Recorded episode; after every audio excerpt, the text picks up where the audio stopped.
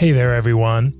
From beautiful Fort Collins, Colorado, halfway between Cheyenne and Denver, and 5,003 feet above sea level, I'm Jeff Haber, and you're listening to No Bed of Roses.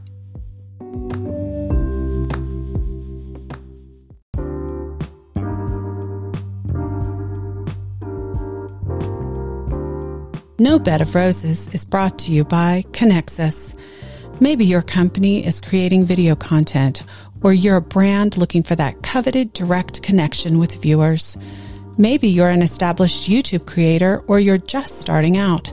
Kenxus Interactive Web Video Solutions enables viewers while watching your videos to simply tap on the items they're interested in, directly connecting them to the merchant's shopping cart to easily purchase those items. This all happens without ever leaving the video experience and without ever leaving the site where they started watching the video in the first place. Kenxus shoppable video content works using any browser on any device. No download, no plugin, nothing to install. Interactive video like you've always wanted it. Find out more at kenxus.com. That's K E N X U S dot com.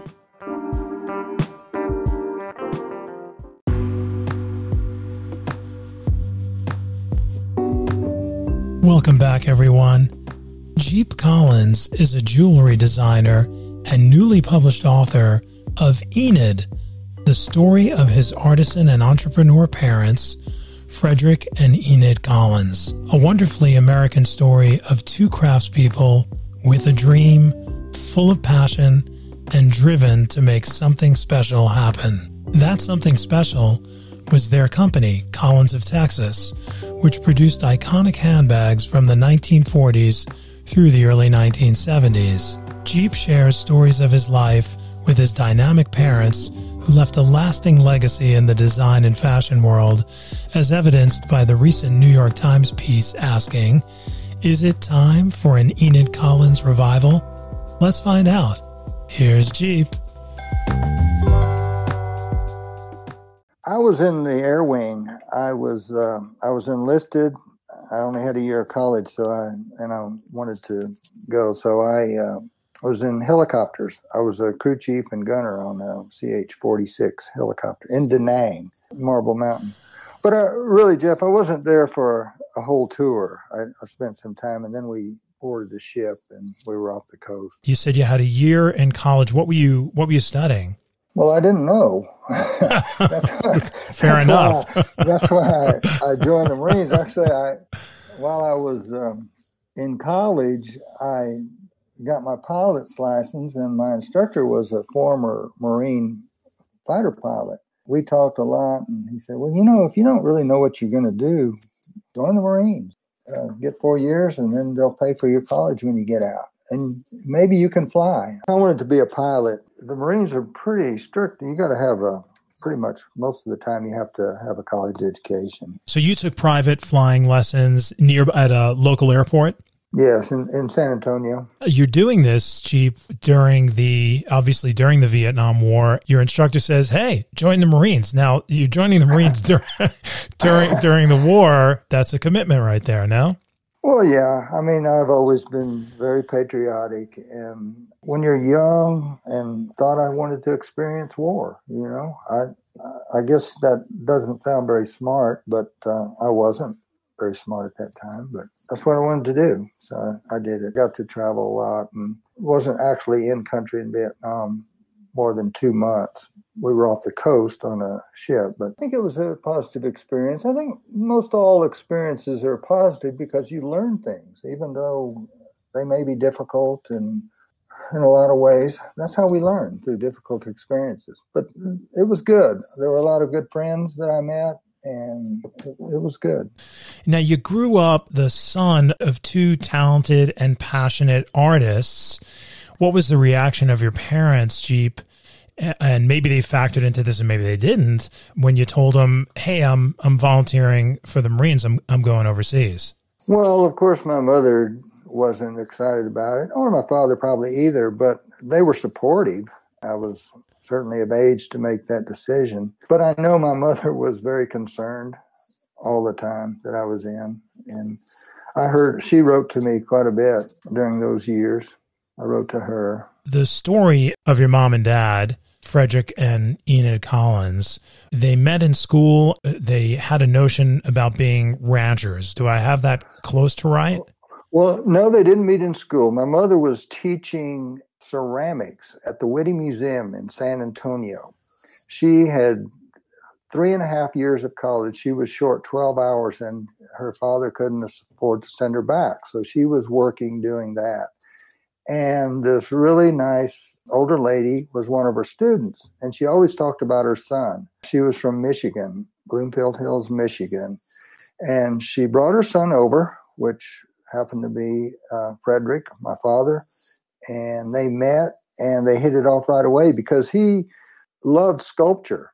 He wanted to be a sculptor, really. And two weeks later, they were engaged to be married. And they talked about wanting to do to he wanted to be a cowboy. He wanted to come to Texas and be a cowboy. He had visited Wyoming uh, right after high school, and he just wanted to be a cowboy. So they planned to do that. Of course, that was October, I think, of 1941, and then Pearl Harbor happened in December of that year. So they worked in war plants during the war, saved their money, and bought a ranch that my grandfather, my mother's father, who was in San Antonio, found for him. He described it to him, and they put on a down payment on it and bought it. And then they had to stay in, in the Detroit area for another couple years.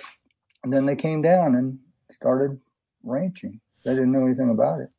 How many generations deep Texan? Your your mom? Well, neither of my parents were born in Texas. I was born in San Antonio, 1948.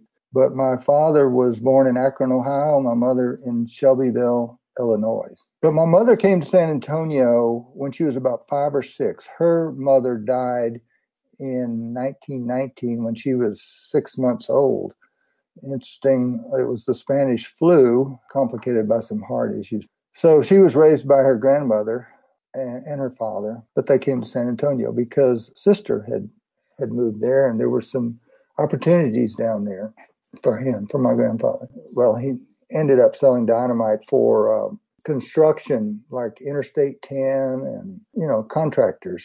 It was really cool because when we had the ranch, he would come up and he'd bring dynamite up, and I was just a little boy, and it was pretty fun to push that plunger and blow up something. Okay, so they're I wouldn't say reluctant ranchers; they're they're willing ranchers, and 400 acres, Jeep. That's a lot of property. No, that's a big spread. Well, Jeff, you got to remember this is Texas. Everything's really, bigger in Texas. We got that. Yeah.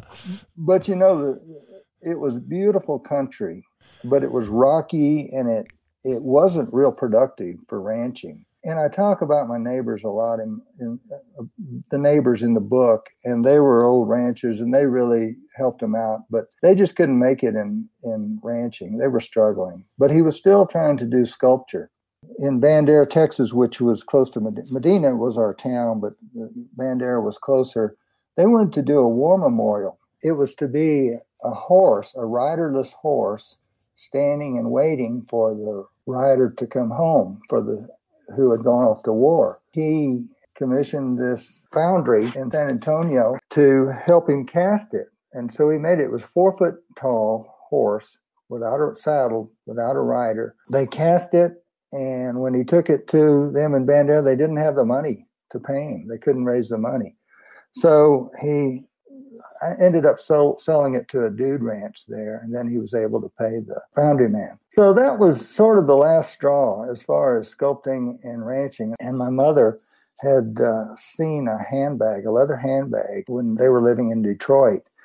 And so they got some leather, and my father and my mother were both very good with their hands, and they crafted a handbag. People saw it and they they wanted one, so they got some more leather and some more thread, and started making handbags, and as word got around, people loved loved the style of it. But they were all leather and handmade. And one of the things that made the bag special was my dad's sculpting ability. He would make little ornaments and have them cast by this same foundry in San Antonio into all kinds of animal heads, longhorns, horses, kudus, and they would put these as fasteners and ornaments on the bags. Uh, someone said, Well, you need to sell these to Neiman Marcus. Well, they went up to Neiman Marcus, they took a few handbags that they made, and the, the buyer loved them, but they wanted them to go back and make a complete line, wholesale prices. So they went home and they did that, brought it back. My mother did a hand sketched catalog and they gave them a $500 order. They were in the handbag business. and what year was this happening? They actually came to Texas fall of 45 or 46. They came and they ranched and they did sculpture for a few years. This didn't actually happen till about 48. Were they struggling a bit? Were things tough or no? They were just, they were comfortable. They were doing oh. okay. And Oh, they struggled. They lived in this old house. It didn't even have a bathroom. They had an outhouse. It was an old frame house heated by wood stove. When they got there, they didn't have electricity, but they got that. My father and grandfather wired the house for electricity, and the electric co op ran a line up there. So it was pretty primitive. I love that about them, that they were willing to make those sacrifices to to live their dream. My father couldn't have found a better woman. A match literally made in heaven here. I mean, these guys were just kindred spirits, it seems, Jeep, where they were able to, they were artisans, they were craftspeople, they were entrepreneurs, they were roughing it, they were pioneers, they were frontiers people in a sense. Yeah, they didn't have to live that way. They left relative ease to, to live that life and they they were very different in their talents. My fa- my mother design was her thing, but my father was also a good craftsman, and he engineering was his thing. He didn't get to finish his college either, but engineering is what he loved. And when the company grew, he just did all the machinery and jigs and everything to make handbags. Um, so for everybody who's listening, the, the book is called Enid, very simply, From Small Town, Texas to Fifth Avenue, New York, the story of Enid Collins and her beloved box handbags by Jeep Collins, our guest today. I love the last paragraph where it says, the book itself has been thoughtfully designed and produced. We created something that is comfortable to handle and consume. A well designed book should be effortless and should get out of the way of the story within.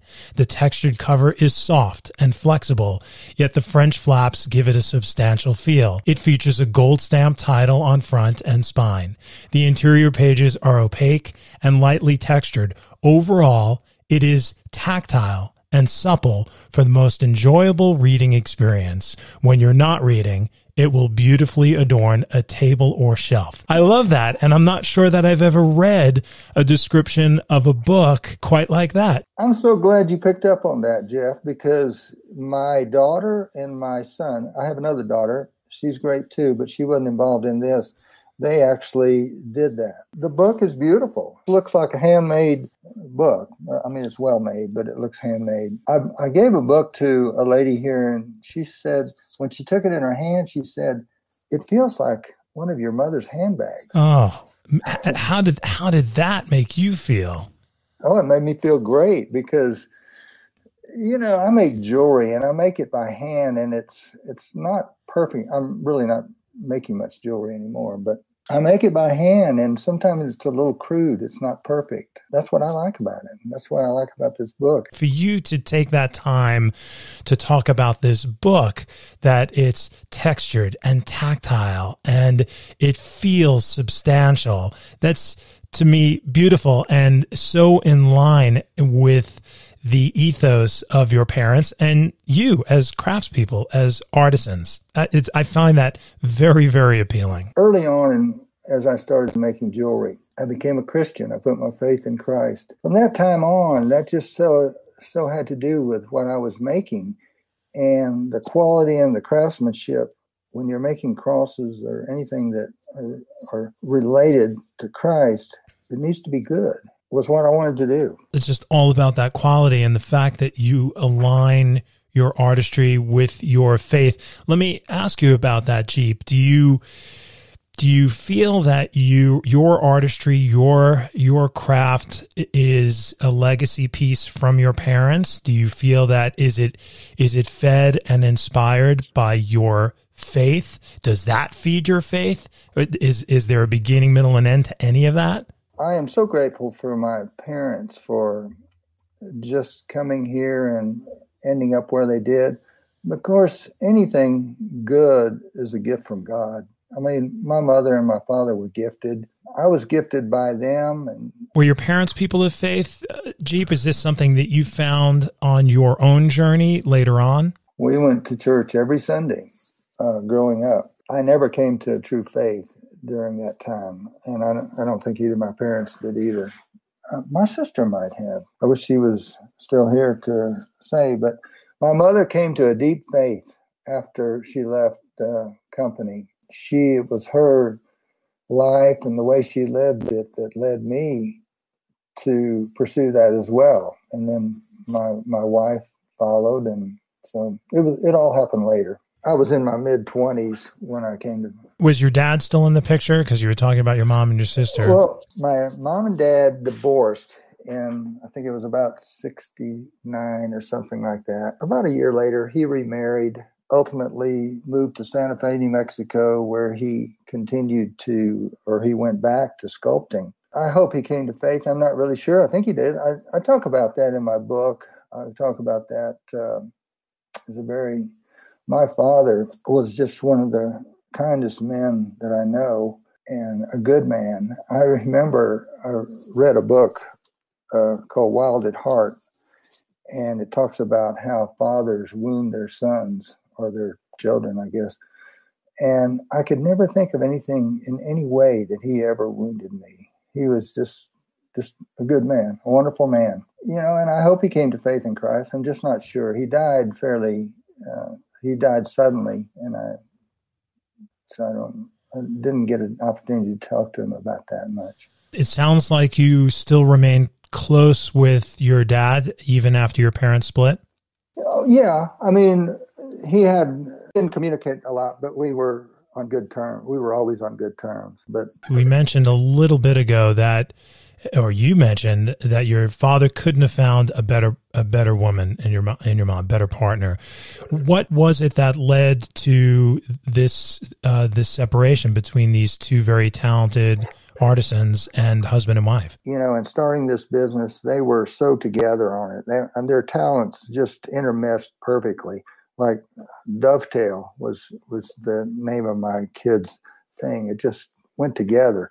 But later on they started making money. They made a lot of money. And she was my mother went to new york and that was it. Well she she wanted to travel and and that was great but my father really didn't. He liked he liked the ranch. He didn't really ranch much after that but he had a sailboat he loved to do that they just went in different directions and they could afford to do it. So they just split.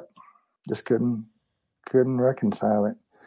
But I tell you, I Jeff, toward the end of my book, I talk about that the hurt that my mother suffered and when he died, even though they were long separated. It was a very moving experience because I she would write these things. I've shared a lot of those in the book. And she started journaling when she went to this retreat center of Laity Lodge. She took creative writing. The man who was teaching it was David Redding. He said, "Write from the lump in your throat." Nice, and, nice. And so that's exactly what she did, and and that's what I did when I wrote this. You know, it's it was a very moving experience to write this for me because it was so personal. I don't know that others will see it. I hope they do. You have uh, one one sibling, is that right? That's right. Did she get this gift of, of talent as well of, of this this craft? Well, my sister uh, wrote three cookbooks, and they had a tea room.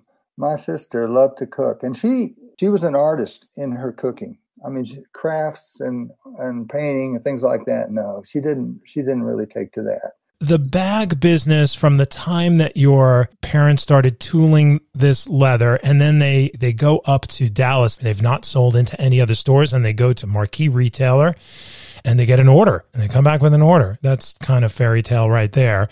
They continued with those with those leather bags? They did and Of course, once you get to your line in Neiman Marcus, everybody takes all the other stores take note, and so that's how it started growing. And they made the bags by hand, just the two of them, and then they began to hire uh, people to come and work. And at first, there were a couple ladies that drove all the way up to the ranch to uh, work for them and do those. But it was later on, it was in the late 50s when they started screen printing. My mother learned how to screen print. That just opened up a whole new world. And that's where the box bags came in just revolutionized the whole business. And so the the leather handbags like that, they were so expensive to make large variety of bags that had some leather on them that weren't screen printed. I'm not even familiar. There's so many experts out there on on uh, my mother's handbags on the internet that you can see all kinds of things. And my wife's family, uh, grandmother, has an exceptional collection of her own. They're beautiful. And Jeep, we also have, we have every Christmas, my wife unpacks this glorious box of the most beautiful Christmas ornaments that her grandmother made by hand. And they are all bejeweled with Collins jewels. Huh. What what are they made of? Apparently, you could buy some of the accessories, some of the details that your mom was using on her bags. You could buy them. I don't know if it was wholesale or both, and you could do you could do crafts yourself with Collins. I don't I don't know what you call them. They're you know, kind of bejeweled pins. That's huh. does, does that sound familiar? In the last years that my family was in the business, I was in the Marine Corps for four years, and there was a lot of things that happened. You know, I really hate to say this, but I really wasn't interested in that at that time. I missed a lot, and I and I regret that. You know, I see things and I hear things like that a lot that people tell me. I remember the early years and a lot of that. I worked in the factory. I, I made handbags for when I was old enough. Which bags did you do, Jeep? The box bags, totes with the tote bags with the wooden bottoms. I worked in the production of those. I wrote about that in my book, and I wrote about people that I worked for, the supervisors, you know, in the factory. And were they rough with you because you were you were the kid, you were the son of the of the founders, or were they? How did it go? Were, they were not rough, or they were not easy. They were just all about business. They were great people. I wrote about several of those people, or when my mother and father would go on trips, I stayed with a lot of them. Cynthia and I did until we were old enough to stay by ourselves. So I I just loved those people, and I learned.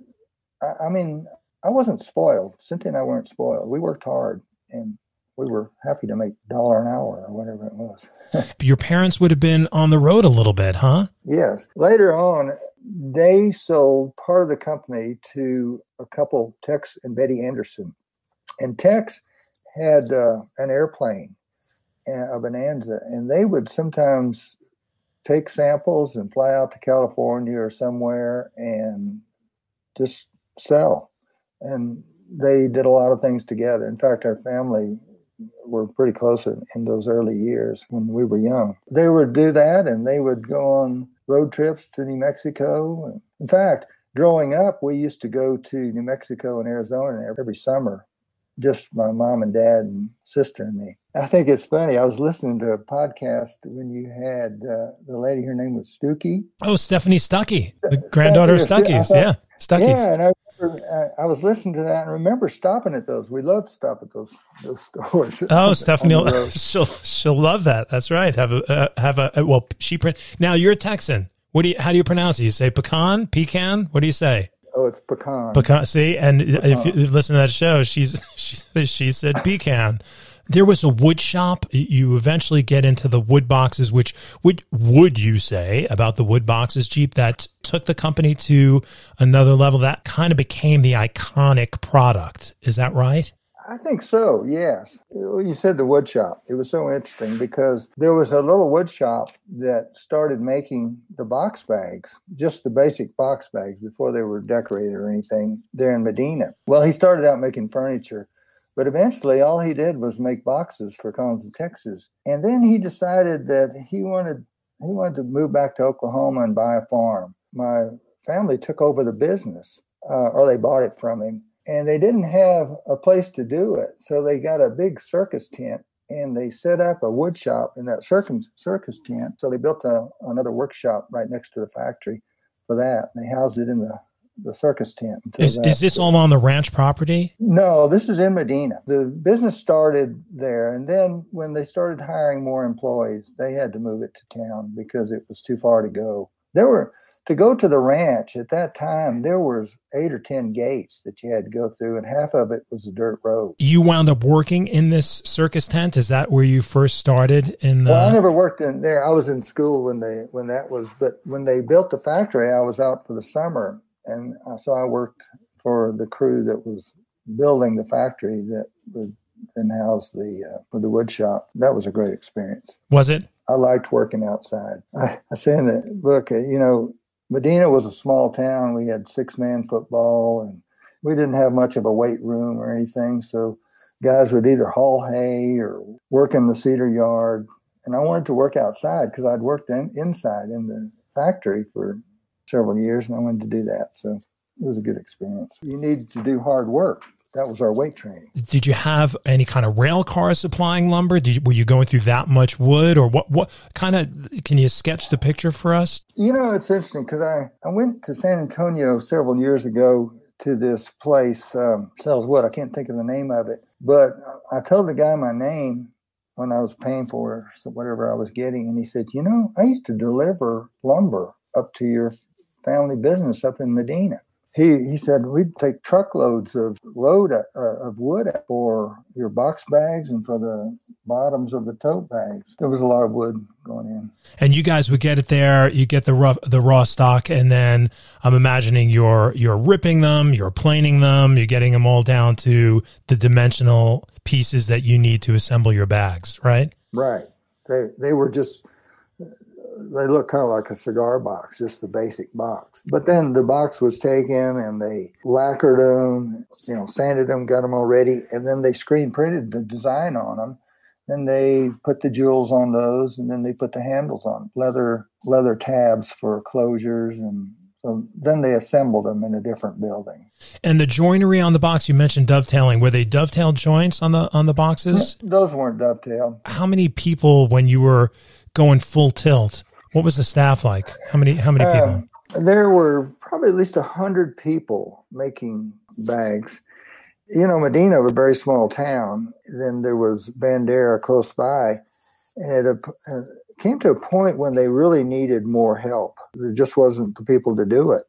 So my father and Reuben Hartman, who was the comptroller, decided to look for another place, and they that's when they went to Puerto Rico. They went to Puerto Rico, got a factory down there, and there Puerto Rico was looking for businesses to come down because they had lots of labor, lots of people willing to work, but uh, no business. And so a lot of companies were going down there. And that's where I met my brother-in-law, or that's where my brother-in-law came to be my brother-in-law. He was Hector Pedregon had put in the IBM system in the Medina factory and he spoke Spanish and he knew the system. So my dad hired him to go down to uh, Puerto Rico. And then my sister went down there and they, I talk about their courtship in the book. It was really pretty cool. And they got married. Then when they closed the factory in Puerto Rico after three years, they had a lot of problems there, dock strikes. They couldn't get supplies and they couldn't get the finished product out. And that's how we all got to Fredericksburg. And where in Puerto Rico were, were you guys? It was in Fajardo. It was on the eastern end of the island. I'm imagining you visited a couple of times. Yes, I did, and I went down there with my dad when he was looking for. A, I guess I must have been out for the summer, and when he was looking for a factory, a building. And things weren't really clicking, so you guys decided to decamp back to Texas and to Fredericksburg. Right, and Reuben the uh, comptroller was from Fredericksburg. Fredericksburg happened to be at that time. This was be- long before the shopping mecca that it became, and all. They were wanting industry there, and they didn't really have much, and so they were looking for industry, and my parents were looking for a place to do it, and so it just fit really well. They had a really nice factory there. And then Hector, my brother in law, he came and he managed that. How big was the factory in Fredericksburg? Same size? It was a good sized building. It was a really nice building. They built it for them. My father got an SBA loan and did it. In fact, he was SBA Businessman of the Year in, in South Texas. They built the building later on after, well, Tandy Corporation bought the company eventually, and then the business pretty much closed. There were a couple of uh, people from Fredericksburg who ended up uh, buying the business from Tandy, pretty much folded. Now it's owned by a really nice man and his niece, Sia and Goli Parstabar, who haven't really brought it to you know, it's not anything near to what it was, but they they have they really admire the work of it, and they've they've tried to make a go of it. Still working that brand now to resuscitate it, I guess. Well, yeah, that that hasn't really developed. They they have a couple retail stores, but they don't really have the manufacturing to to a good degree. Actually, he does a lot of the bags himself. Wow! But but they're different. They're not the same. Is the Fredericksburg building is it still there? Yes, it was sold to an artist, Charles Beckendorf, and he had it for a while. And now it's the law enforcement building. That's where the jail is, sheriff's office. Got the jail there. I love the poetry from one box to another, kind of. Was there any strategic reason to go into Fredericksburg? I think it was because of the work ethic of the people there. Okay. German ethic was really good. yeah. They, hard workers. Yeah, you had uh, Luckenbach nearby. Your mom and dad, did they bring on a, a, a COO, you know, kind of C suite people, or were they really hands on for the entire operation? Well, no, they brought on people. Like I say, Ruben, who did the accounting, he became the comptroller.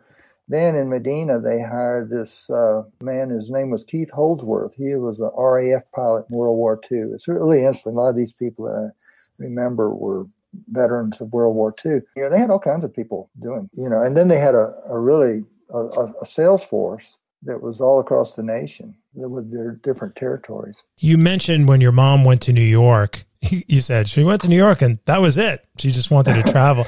so did did she have a place in New York? Well, her sister lived in New York. Her sister and we we first went to New York in 1964 during the World's Fair and she just fell in love with it. We got to go to a couple of plays, and she loves theater. And years later, they opened a showroom in New York, and yeah, she spent a lot of time there. When I was very young, I used to travel around Texas with my father. My father would make sales trips in the early years. The the things that happened when New York came along, I was really pretty much out of the picture. I wasn't really interested in being, you know, part of the business at that point. Well, I, I wanted to go to college and then I went to the Marines. But I did travel with my dad. I would go, we would go out in the summer. He'd take me along. He, he had a bad back and I was kind of big for my age. So I'd carry his sample cases and we'd go into stores and he would uh, sell. And then we would spend the night and go on to the next town the next day. So how old were you when you were doing that? Probably 12. You're 12 years old in Texas summer, hot, redefining hot, and you're rolling through these back roads and interstate with with your dad who's got a bad back. What kind of car were you guys driving? Oh yeah, he had a station wagon. I think a Buick station wagon. And, well, that's and, the one I remember. And your your dad Jeep is a is an engineer, is a craftsman, is an artisan, is a businessman, and now he's a salesman. He's on the yeah. road and he's he's schlepping samples. He's taking stuff into stores. What what was that experience like when you guys would was he cold calling? Did he have appointments? Do you remember any of that? Well, there was some of both. Uh, every everywhere we went as a family or whatever. I mean, he had established accounts that he called on, but everywhere we went, my mother was always looking for the right store to sell it in. And in those days, in one town, you didn't sell to more than one person, in, unless it was a large town. It depended on the population. You'd give exclusives to people as long as they, you know, did a good job with the line. It was hot, but I always required my dad to get a hotel with a swimming pool. Nice. That was after work. And did he let you sit in on the meetings, or did he say, uh, "Jeep, go here, here's you know here's fifty cents, Oh, no. go get yourself You an know, ice cream"? he had these cases with bags in them, but like on the box bags, they were just the panel. And he would take them out and he would show them and they write the order and hand it to me, and I would put them back in the bag for the next call. No, I was very much involved in that. Did you have any any experiences, Jeep, where he was disheartened because he wasn't closing on any of these? Was it was there any of that pressure of man, we're not we're just we're not selling, or was it just smooth sailing? Because I imagine you pulling those panels out. I kind of wanted to say they sold themselves. They're so beautiful. Do you remember any of that? Uh, No, not then. I do remember it in my own business later, but you know, I wasn't maybe tuned into that. I mean, how much he sold, but I did very early on in their business. I, and in fact, I wrote this in my book. He sent my mother postcards from where he was traveling. He said, "Oh, you know, today we I sold three hundred dollars or something. You know, it doesn't sound like much, but I think at that time it, it was. I was just his his uh, sidekick. He called me his sidekick. You're rolling down the road. What was on the radio, Jeep? Do you remember you guys listen to music, sing together, listen to music, tell stories, sit in silence? What was it like on the road with your dad in that car, in that Buick station wagon? I don't remember a lot of of playing the playing the radio a lot. Was there music in the house with you guys as artists? Was there was there music that was part of the creative process, or no? Yes, we had music. I remember my father brought home a hi-fi one time, and we listened to records. He liked uh, they liked a, lo- a wide variety of music, classical music to old cowboy. Not not the country and western music so much, but the old cowboy music. A wide variety of music, really, and musicals. The mu- the music from musicals, they like that. Did you guys go into New Braunfels at all? My my Yeah. my wife's family had a pharmacy and and then later on a department store, which I'm I'm I'm I have to do some research, but I'm guessing. That, well, there's a possibility they would have carried that. The, Oh, as you- probably so. Do you remember the name of it? Uh, Denson Denicky was the department store in uh, that was in New Braunfels. They had the Richter Pharmacy, and the Richter building is still there. Old German family. well, they probably sold to them. That was the place to shop. This is if you were in, even in San Antonio, it seems that women went to went to this store, Denson Denicky, because you didn't go up to you didn't go up to Dallas, and so they they had Yeah. all the right all the great brands cheap. Once the outlet malls came years and years later, that was kind of the death of that experience of retail in the small town. You know, where they Right. they would go to the markets and bring the great stuff from New York, and that era was over. Uh, you said that you're not really doing much jewelry anymore. I have four grandchildren who all live here. All my children live here, and, and I have this little ranch where I live. I, and so, you know, I'm spending a lot of time doing that. And this book, I mean, this book is pretty exciting to do. And I, I like to do ministry. I used to do a lot of short term mission trips before COVID happened, and I can't really do that much anymore, but I hope to get back to that. Did you get your shot? No, no. Are you are you are you not going to do that, Jeep? Well, I wouldn't say I'm not. I always say, you know, if if it if I could, uh, well, I've gone to Cuba a lot, and if I if I if it would keep me from doing the ministry that I want to do there by not having it, well, I'd probably get it. Right. I mean, I don't I don't really want to, but I'll do it if that's the leading I get. Right. Lord. When was the last time? So you right right before COVID hit, you were in Cuba.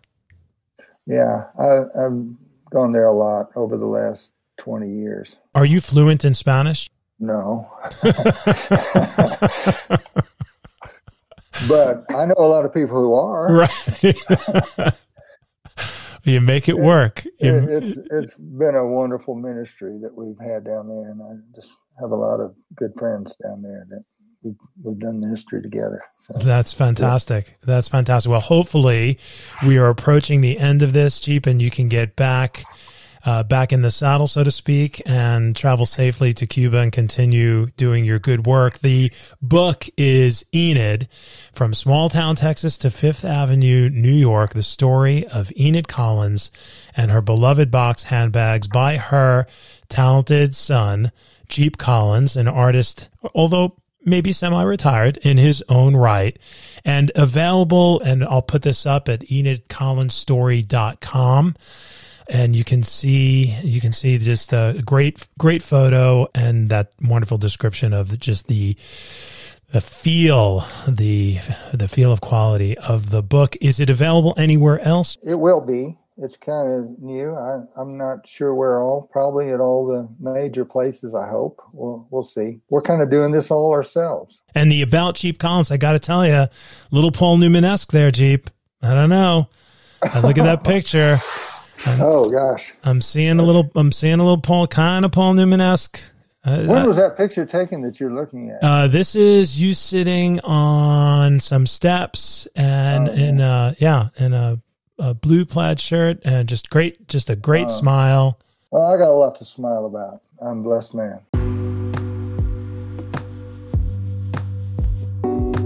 The thoughts of a gentle artisan, son, grandfather, and author. The Collins bags have a timeless feel. The quality is apparent and really have to be seen to be appreciated. Jeep's book can be seen, appreciated, and purchased at enidcollinsstory.com, and his jewelry and that Paul Newman pic can be seen at jeepcollins.com. The new iteration of the Collins of Texas Company's website is collinsoftexas.com. Laura Richardson has a ridiculously comprehensive and well done website cataloging the 742 copyrighted designs of Frederick and Enid Collins called collectingcollins.com. Thanks for hanging with Jeep and I. I hope you'll join me again with new episodes dropping every Tuesday at 3 p.m. Mountain Time. If you enjoy No Bed of Roses, and I hope you do, may I ask you consider sharing the link to the show with your friends and family? Any show, any episode, share the love. We appreciate it. Until next time, stay safe and remember, you'll find No Bed of Roses wherever you find fine podcasts. Thanks. See you soon.